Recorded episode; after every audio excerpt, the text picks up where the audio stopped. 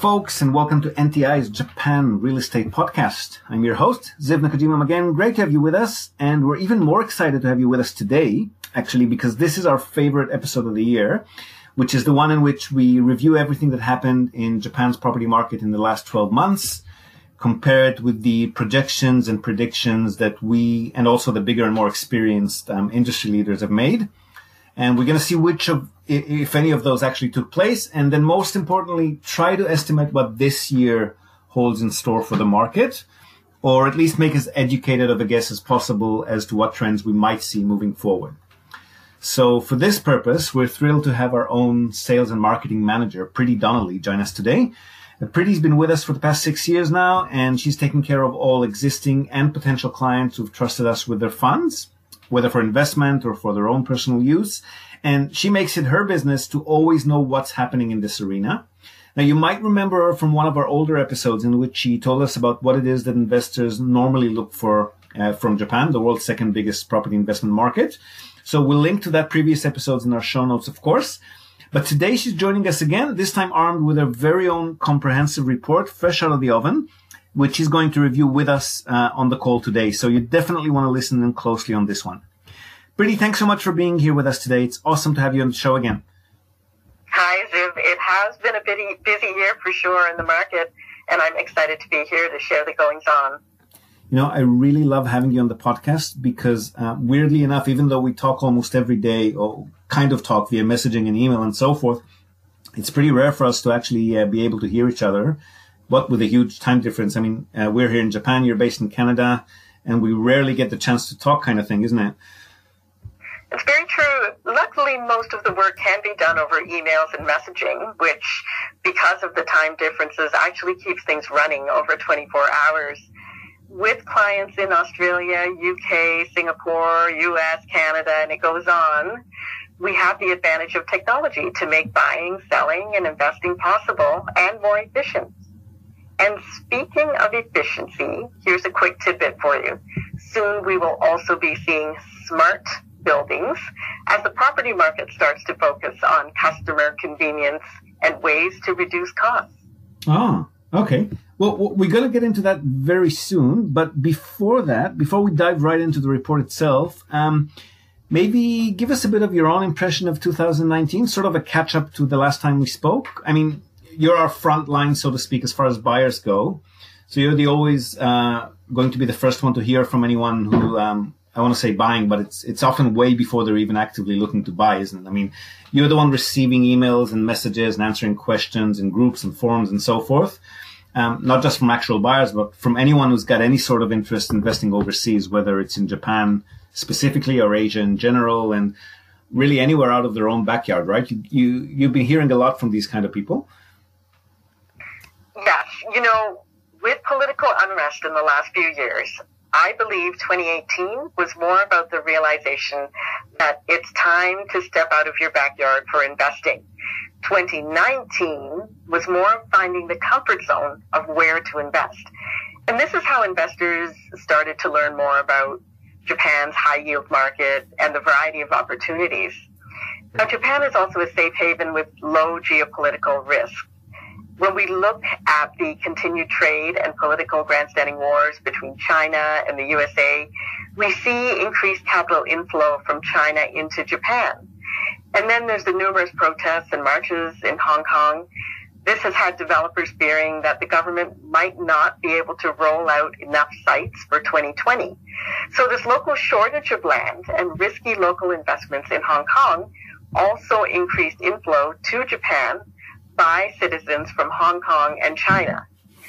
These investments have mainly been into hotels, private lodgings, as well as whole buildings or independent houses designed for home sharing where they can obtain a private lodging license. Right. So the China investors, the Hong Kong investors, and probably I'm guessing people who actually want to invest in Hong Kong and China but are feeling a bit insecure about it um, are redirecting their funds. So you as someone who spends most of the day with their finger on this global buyer pulse, uh, what's your experience been like this year? I mean, what are people interested in when they think about dipping their toes into the international property arena? Um, a lot of them for the first time these days. I really feel that it depends. If the first time, so there's two types of investors: the first time novice investor and then seasoned. So the first time investor is more comfortable with a small, affordable apartment, say under fifty thousand U.S. dollars, in a major city such as Tokyo, Osaka, Fukuoka, Kyoto. The top property markets with rising occupancy rates. They're just safer investments overall and they would have lower yields by comparison. Still good, but lower yields. Now, seasoned investors who have already tested the market, they tend to get more creative. So, for example, they might either purchase land or purchase C grade buildings, which would be like shoddy old hotels in rural locations, and convert them into B grade trendy co-living share houses near universities or even co-working office spaces. Another attractive investment investment area has been in e-commerce.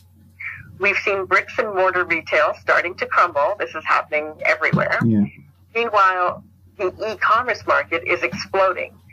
And as a result, we're seeing the large scale distribution facilities located on the outskirts of cities moving to central cities as built to suit smaller facilities, much more affordable. Japan is in fact the only country in Asia that poses no limitations on foreign buyers as far as land ownership goes. So no leaseholds like you would find in Singapore or Vietnam. No need to partner with locals like in Thailand. Very few restrictions on foreigners buying property in Japan. Right. Okay. And this, this really gives us a nice little segue into the report itself. So maybe let, us um, start or carry on with the macro level. So what's been happening in Japan uh, in 2019? And I mean both generally as far as market fundamentals go, but also as far as foreign investment flow is concerned. Well, the 2019 market has certainly evolved.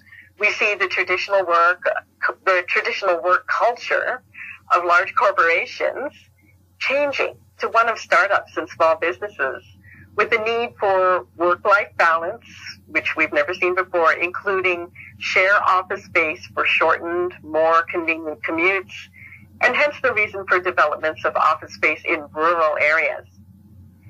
But the grand scale tourism push as Tokyo hosts the Summer Olympics, now that's the big one. Right. This is what is impacting the hotel sector the government intends on generating tourism and convention revenue from hotels and meeting spaces to boost visitors to 60 million, 60 million annual visitors by 2030. Mm.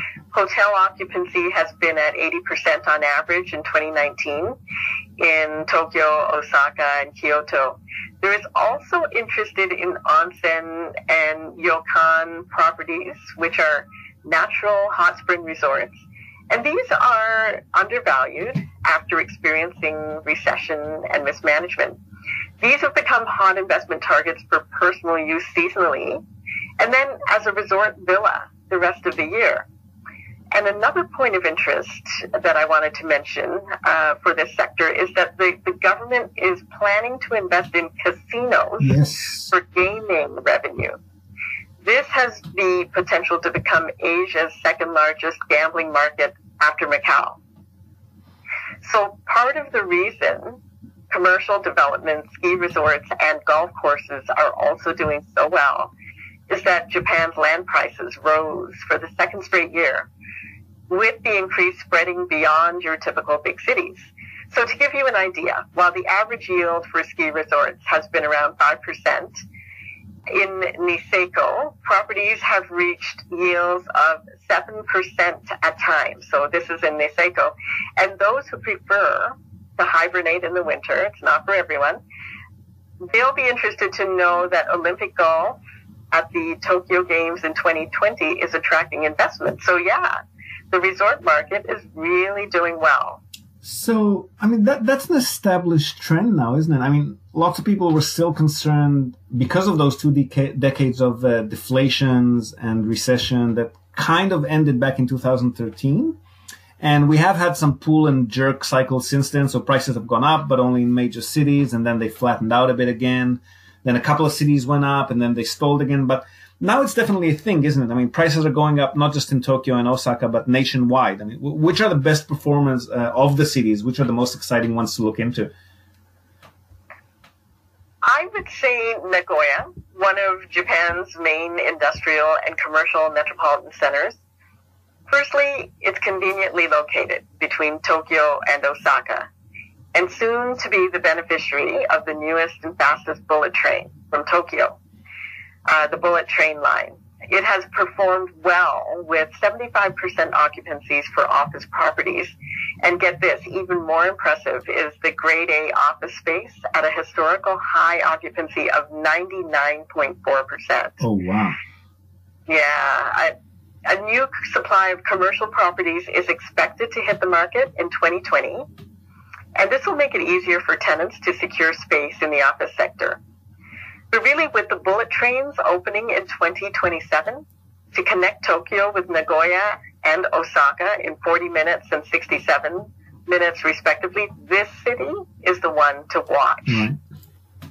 Now, Osaka, Nagoya, Fukuoka, they were previously considered second tier markets, meaning they provided higher yields but lower liquidity and relatively a small section, a small selection of deals. Right these cities now have established themselves as extremely viable markets in both the residential and commercial sectors.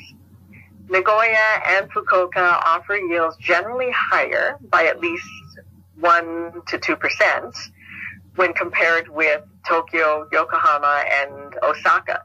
So, an ideal choice even for the most risk averse investor. Okay, so th- that all sounds super positive. Um, any flies in the ointment? I mean, we keep seeing some pretty grim numbers as far as population and the workforce goes. Is that still a concern? Any other challenges the market here is facing? Well, it's no secret that Japan has one of the worst demographic outlooks of any nation in the world with its aging and declining population. The aging population however, has opened up a need for nursing homes, day to day care, long term accommodation services. But then here's the problem with a shortage of workers, Japan has been forced to, for the first time, start issuing visas in the hope of attracting more workers. So this is a major policy shift. Now, similarly, also moving away from tradition in 2019 is the retail sector as a it's a direct result of online shopping happening everywhere in the world. Domestic trading companies are picking up whatever retail centers they can. So it makes it difficult um, for foreign investors to find opportunities um, in retail. Also, rents have been trending lower, and of course, the 10% consumption tax from 8% is not helping the retail sector either. Yeah, yeah. But one appeal of the um, the resulting and rising e-commerce sector is that an economic downturn, downturn or even a mild recession isn't likely to dampen growth significantly, considering the demand of online services.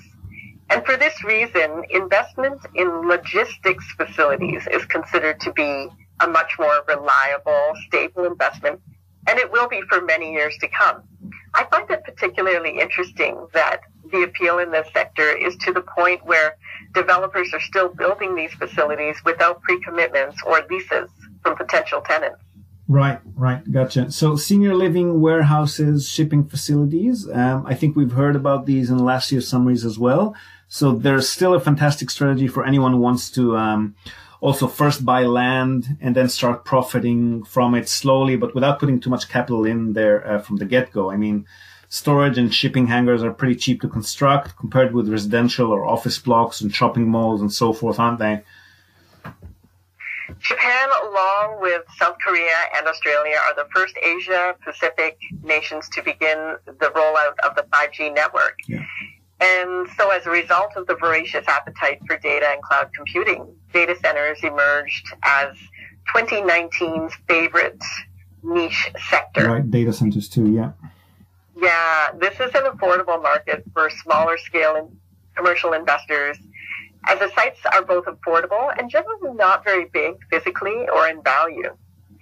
Property markets are starting to focus on efficiencies and customer convenience. Efficient smart buildings, as I alluded to earlier, will reduce costs and collect occupancy related data. So we're going to see a lot more of this.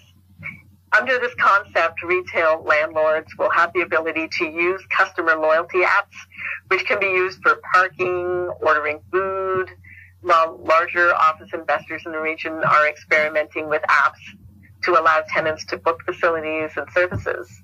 There will be apps to control air conditioning, heating, lighting, security, uh, building performance, and eventually transmit data required for efficient processing of traffic, waste, water, power. Stay tuned. I will have some updates on this. Okay, and then what about the other uh, big trends from last year? So logistics definitely still a hot sector. How about um, shared offices? I mean, everyone was hailing that as the next big thing last year. There is, yep, still um, uh, definitely still demand in these sectors, but following the WeWork failed IPO and then subsequent sale, people are more careful as far as choosing the right operators for those projects. We're in touch with some good operators and hope to get some more projects off the ground this year if we can. Good stuff. So, is there anything aside from the demographics, which we've already mentioned, um, anything stopping Japan from continuing to gain traction, just continuing to be a top investment destination this year too? As popular as the market is with affordable prices and attractive yield, the drawback is the language barrier. Contracts and documents such as um, rental hmm. data are still only in Japanese. And for this reason, the way investors access this market is, through, if you don't know Japanese, is through the services of buyers agencies and proxy portfolio managers like, like us, hmm. English speaking and able to communicate in Japanese to realtors, lawyers, and professional staff on behalf of our clients. A couple of things I want to emphasize. One, there are very few restrictions on foreigners buying property in Japan. And two, the business environment is fully documented, legal recourse entrenched, and those remain some of the most attractive features of the market. Yeah. And also that's what we hear for. I mean, cultural gap, um, language gap is definitely a thing, but that's, that's what we exist for, to be that single point of contact or, um, the bridge, if you will, between Japan and the rest of the world, at least as far as real estate property is concerned. All right. Well, th- thanks so much for joining us today, Pretty. Absolute pleasure as always. Thank you so much for having me, Ziv.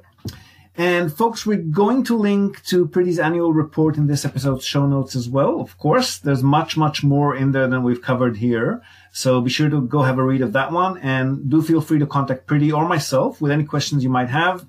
We would love to get your comments or opinions as well, either directly via email or message or just in the comment section or wherever you might have found this podcast. We would love it if you could take a moment of your time and leave us a star rating, uh, even better, worded review on the iTunes store if that's where you're tuning in from. And we hope to have you with us next time. And until then, from Pretty in Canada and myself here in Japan, we wish you a profitable and prosperous year of investment, if that's your thing or a year of finding the perfect holiday home or even a place to live. Hope to have you with us again next time, or as we say in Japanese, yoroshiku.